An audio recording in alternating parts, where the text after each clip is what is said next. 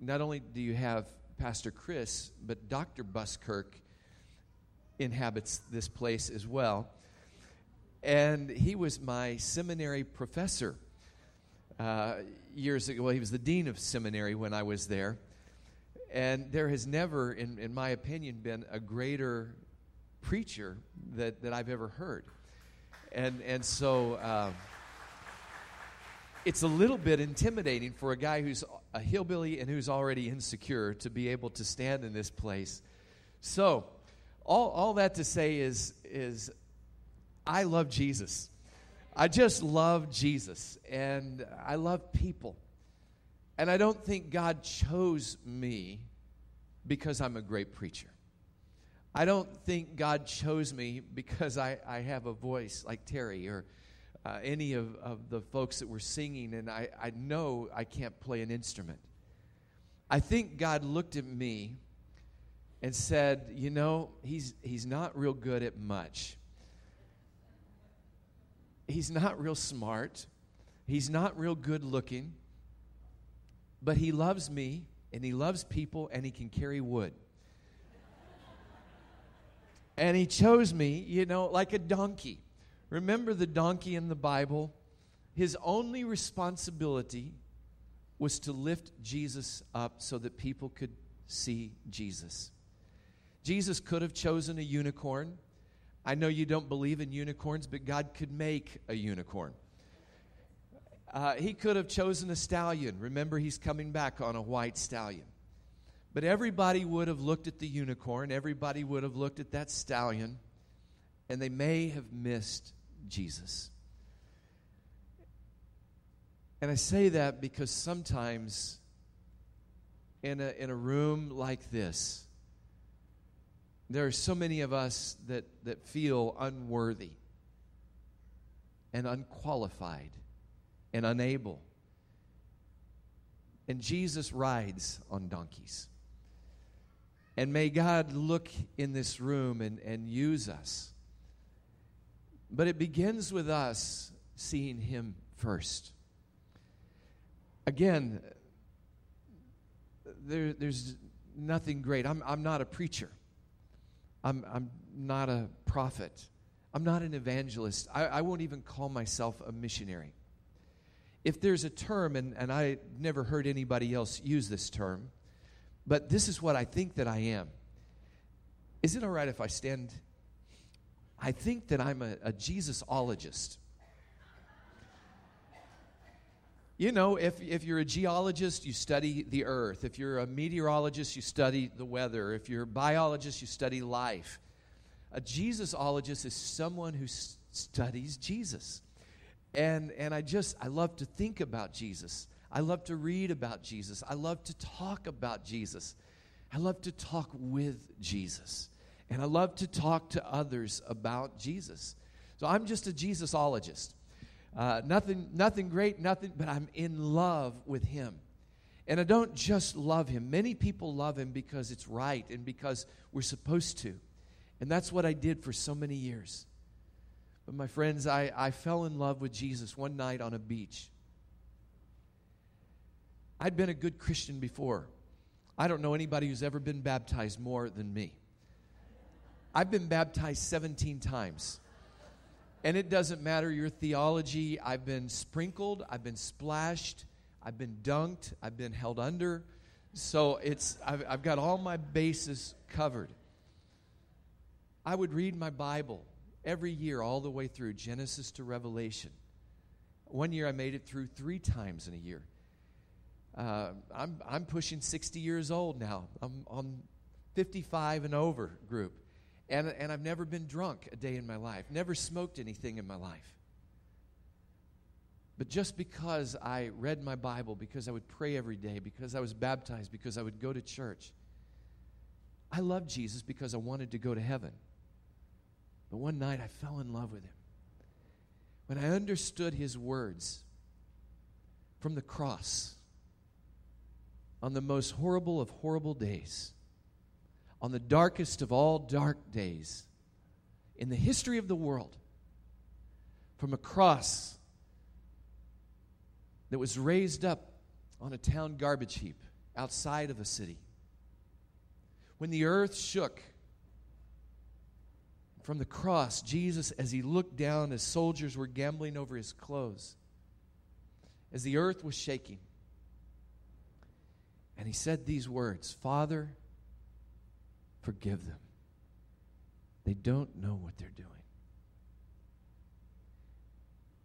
And when I heard those words, it was always forgive them.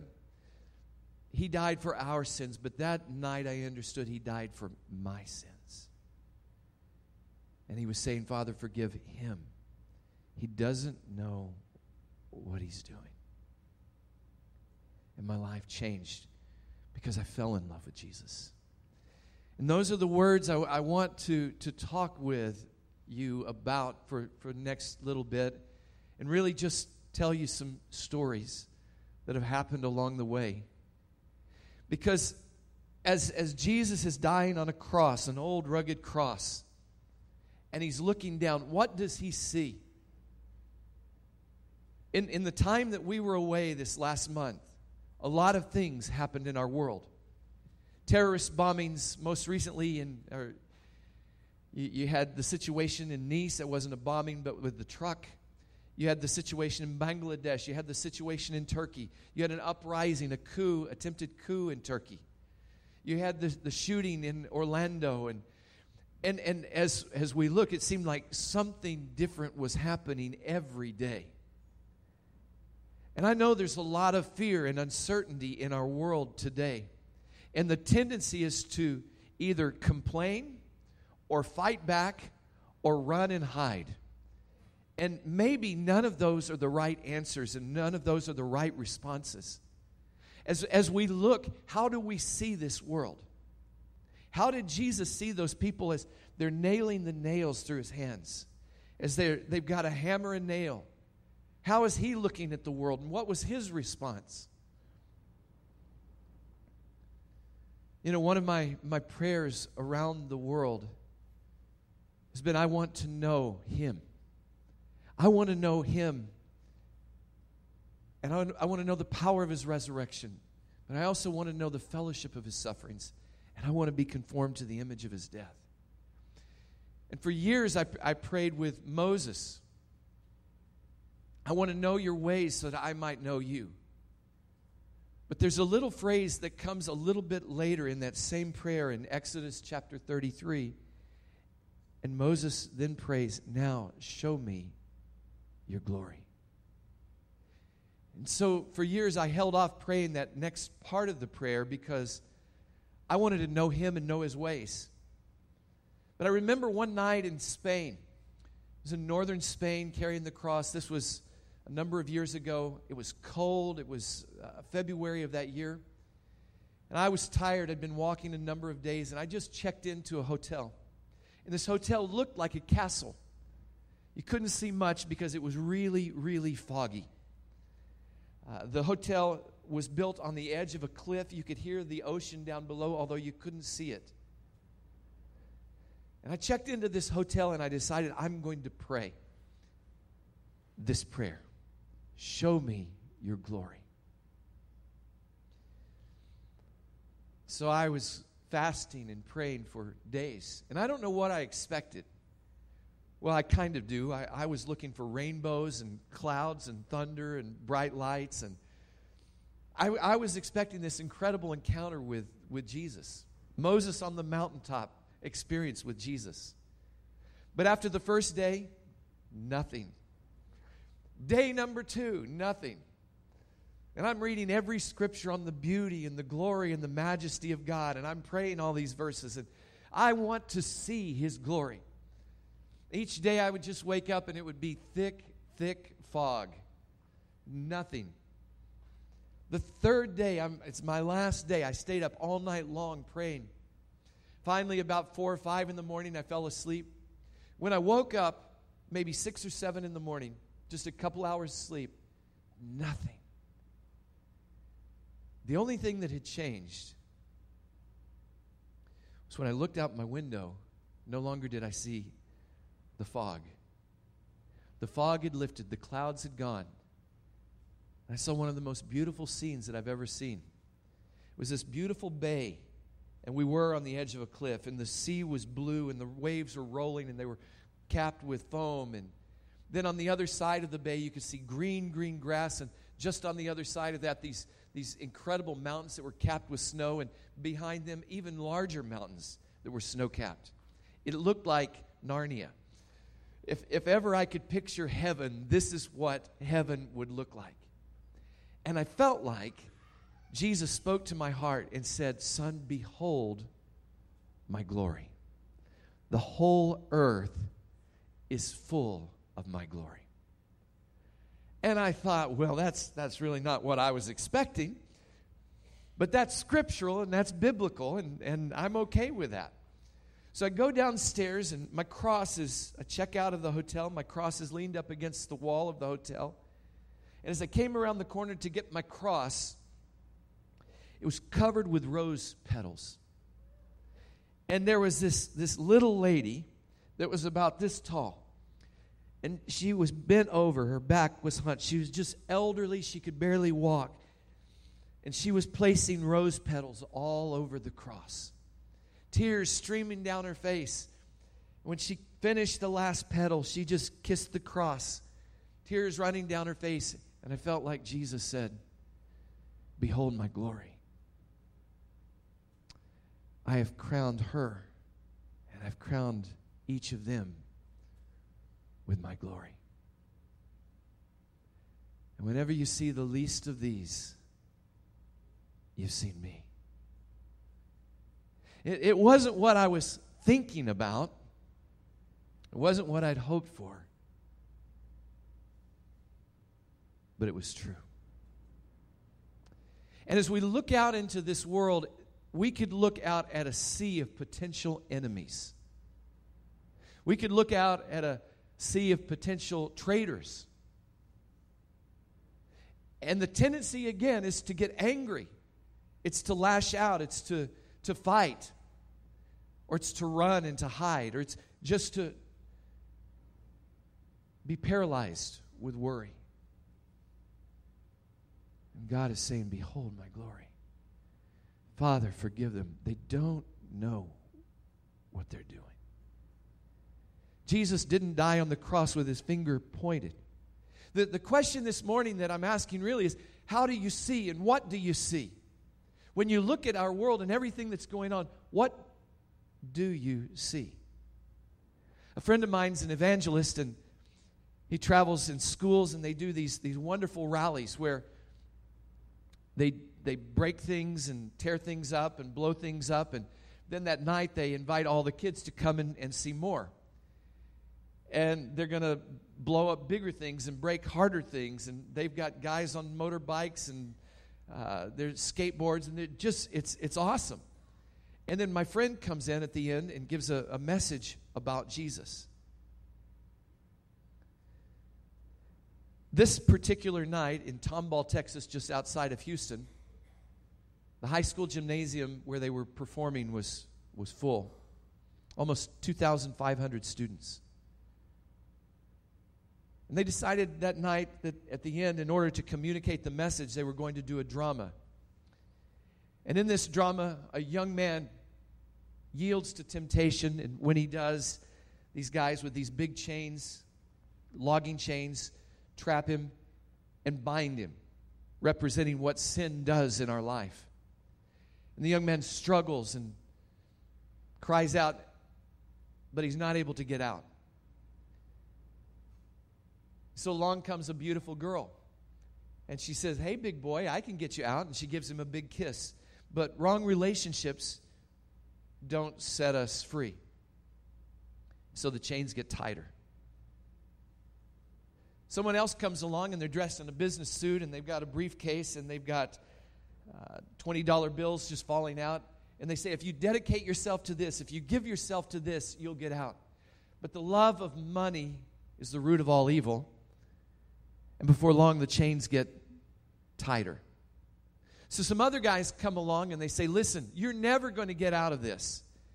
And they've got packets that look like drugs, and they've got needles, and they've got bottles that are full. And, but the problem with the party is the party is fun for a while, but when the party's over, the chains are just tighter. So finally, this other young man comes along and he's got a handgun, a pistol. He says, There's no hope. You'll never get out. End it all right now. He starts to put the gun to his head, thinking there is no hope. There's no way I'm going to get free of these chains. But then you hear him, he's got a, a microphone around, and so everybody is listening. There has to be a way out. And he struggles, and you can hear his cries of frustration. And finally, he says, Okay, I'm just going to end it. And he puts that gun back up to his head. And as he does that, that's when my friend, the evangelist, is supposed to jump out and say, Wait, there's another way. And he's supposed to explain who Jesus is and what Jesus did on the cross and then in his resurrection, that you can be forgiven, that you can know him. But it didn't happen that night in Tomball, Texas, like that. Because high, high up in, this, in the stadium uh, seating was a young man named Gomez. Gomez was a 23 year old sophomore. He'd been a sophomore for a long time, probably was going to be a sophomore a whole lot longer. Because Gomez had Down syndrome. I don't know if you know much about Down syndrome. I don't. Um, but I've got a, one of my best buddies in the whole world. His son is Downs. And I know this every person I've ever met with Downs, they, they may not see things the way you and I see things, but I guarantee you they outlove all of us put together in the most innocent and pure and awesome way. Everybody loved Gomez because Gomez loved everybody. But as Gomez watched that play through his innocent, pure eyes, when the young man puts the gun to his head the second time, Gomez leaps to his feet and says, Wait! Stop! Everybody stop! And they did. And in those few moments, he ran as fast as he could to the bottom of the gymnasium steps. There was a, a small fence that was separating the basketball court floor from, from the steps. He vaulted as best as he could over it, landed in a heap, dusted himself off. The young man at center court with a gun to his head, with the chains around him, doesn't know what's happening. Security is frozen. They don't know what's happening. Gomez runs out to half court, slides like a baseball player into home base, the, the young man in chains flips up, lands in Gomez's lap, and in a muffled voice over the sound system, you can hear through Gomez's tears, You don't have to hurt yourself. Gomez will love you. I will be your friend. You don't have to hurt yourself. My mama and daddy, they love everybody. They love me. And they will love you. Please don't hurt yourself, mister. Then through his tears, he stops and he looks at all his friends that are just frozen. He says, What's the matter with you people? What's the matter with you people? Don't you see this man needs your help? Why isn't anybody doing anything? I know you're good people. Please help this man. It's okay. Gomez loves you. You'll be my friend. You can come home. You can be my brother. And that night, my friend never stood up with a microphone because nearly 2,500 students stood up because they saw, because one man saw, and they set a man free.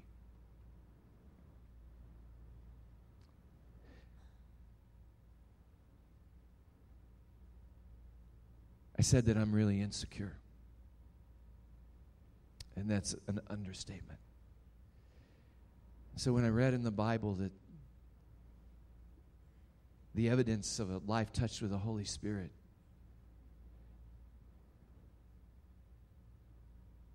is that we be witnesses. I was petrified. Jesus said, When the Holy Spirit comes upon you, you shall receive power, and you shall be my witnesses. Beginning in Jerusalem, Judea, and Samaria, and the uttermost parts of the earth. He said, the Spirit of the Lord is upon me, for He's anointed me to, to preach. I remember laying down on my floor, just flat on my face, and just crying out for hours Jesus, I need more of you. More, Lord, more. God, give me more of you. And I felt like God spoke to my heart shut up and listen. I'm not a stock, I'm not a commodity, I'm not a part, I'm not a parcel, I'm not a portion.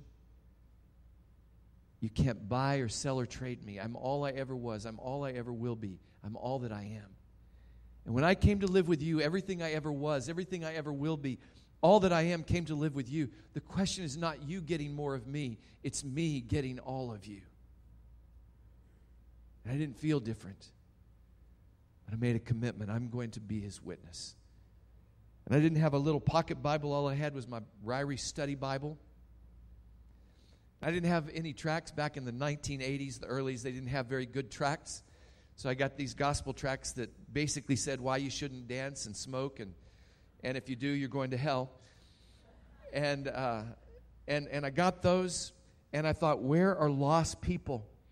Bars. They're in the bars. I was always told, don't go to the bars. Showed up at 8 o'clock.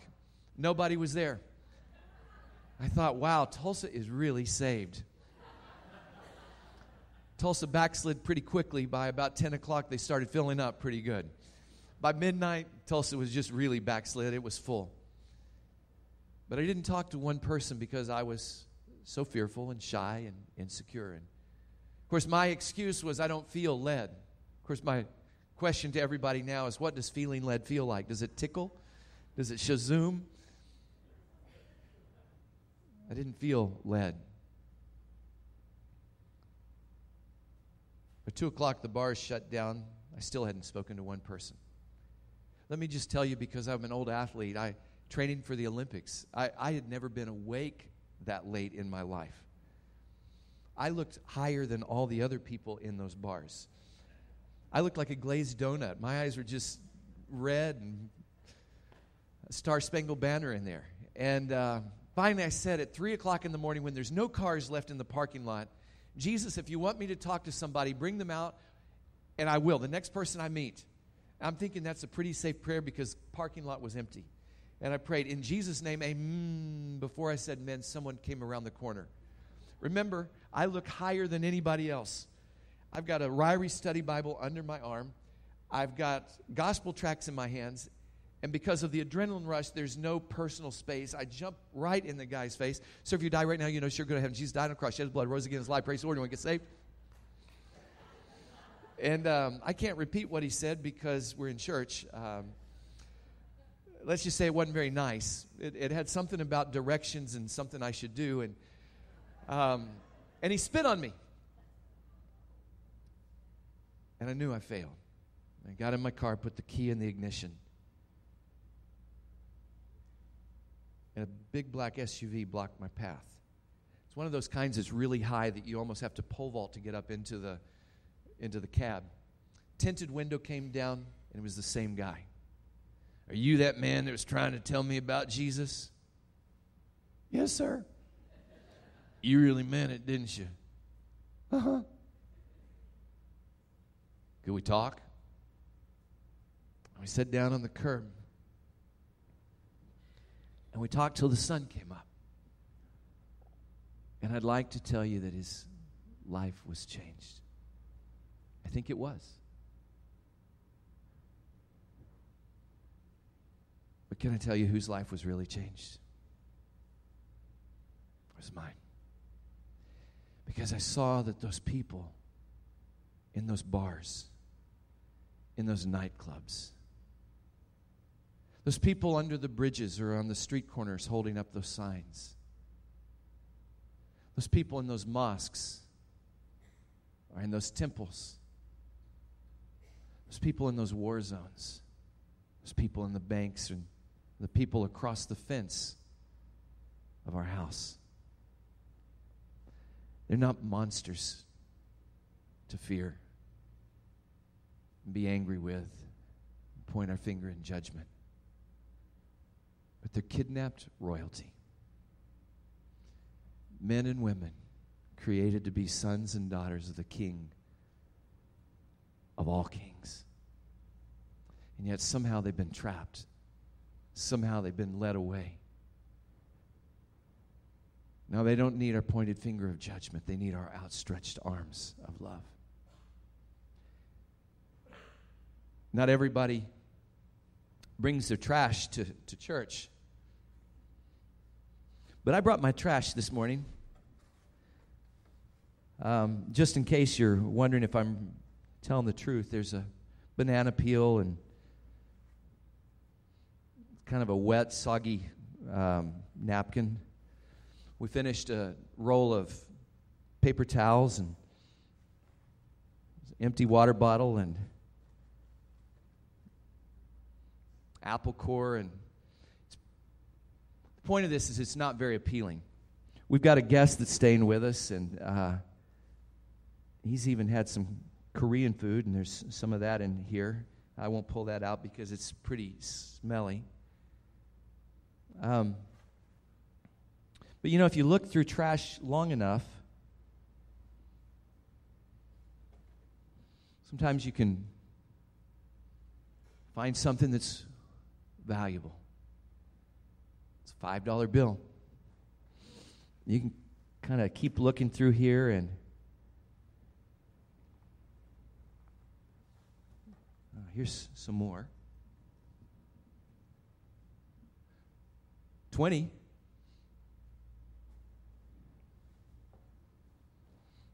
Oh, here's some yogurt. Um,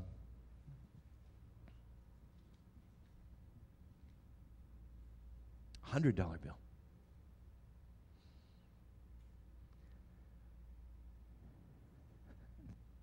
Sure is easy to look at our world and see the trash instead of the treasure,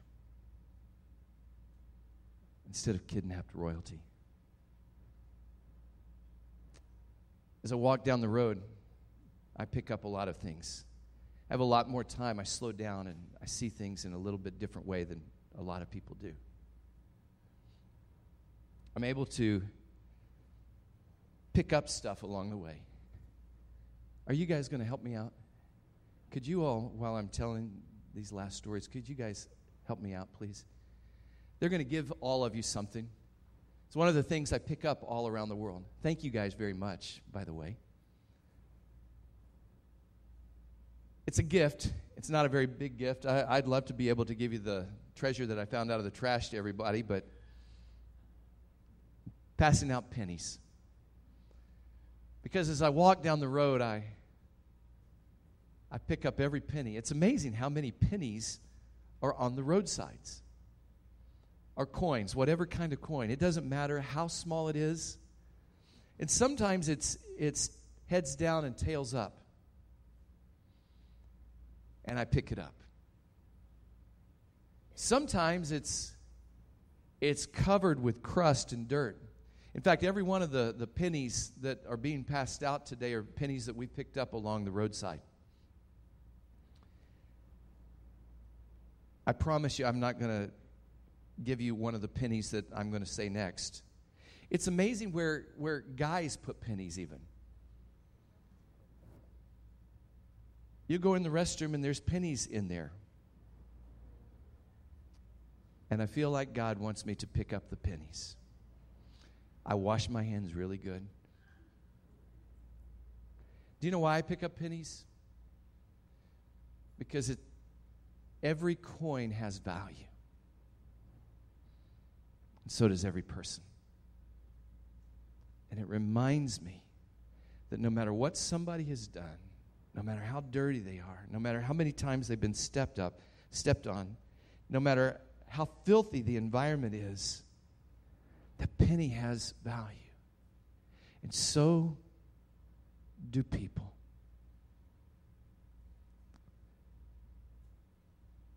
So much so that Jesus, on the darkest day of this earth, on a town garbage heap, while people are just driven nails through his hands. And birds are picking at his flesh, and flies are swarming around his eyes. And soldiers are gambling at his feet. because he saw as his father saw. He could say, Father, forgive them. They don't know what they're doing.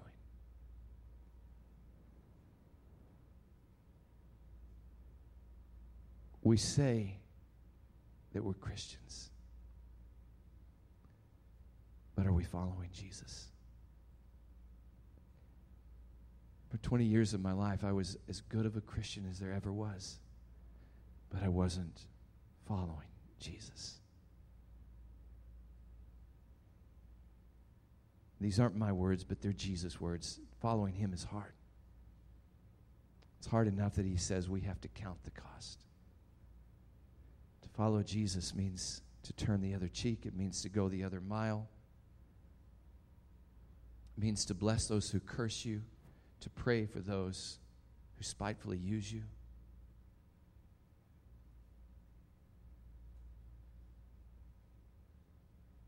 We live in a dark world. And it feels like we're on the outside of the garbage heap. But there's a lot of pennies out there that need to be picked up. And they're not going to be picked up by our critical Facebook posts, by our pointed fingers of judgment, by our withdrawing from the world. They're going to be redeemed when we look at the Savior and we see His light and we allow His light to shine through us, and then we see His glory. We see a beautiful world that He created. We see sunsets and sunrises. We dance in the rain. We pick the flowers. We play with the children. We bless. And we sing. And we speak. Does that mean everybody we saw in Europe came to know Jesus? I'm sad to say no. Does that mean we say that Europe is a hard place? I'm happy to say no. Europe is open. The United States is open. Africa is open. Australia is open. I've been to Antarctica, and Antarctica is open. The penguins loved me. Actually, the first two people I met in Antarctica. They've got research stations down there. We started at the Polish station, and these two guys, what is this? What is the meaning of this? Why are you here? Why is this cross following us to the ends of the earth? I said, What do you mean? 1987, we saw you, Krakow, Poland. Now this cross comes all the way. Explain to us, why is this cross here now? First two people in Antarctica give their life to Jesus. The earth is the Lord's and everything in it. So, what do we do? We look at Jesus, and as we gaze on Him, we begin to gaze at see things the way He sees them. And when we see people like He sees them, then we begin to love them like He loves them. And when we love like Jesus, then people begin to see Jesus in us. What kind of Christian am I? I don't know. You tell me. Whatever Jesus is, that's what I am because I'm following him. Let's leave this place today and let's pick up every penny that we see. Amen. Let's all stand.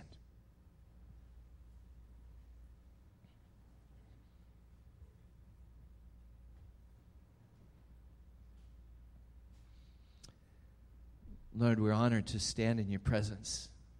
And I pray that I honored your trust. Thank you for the privilege of being here.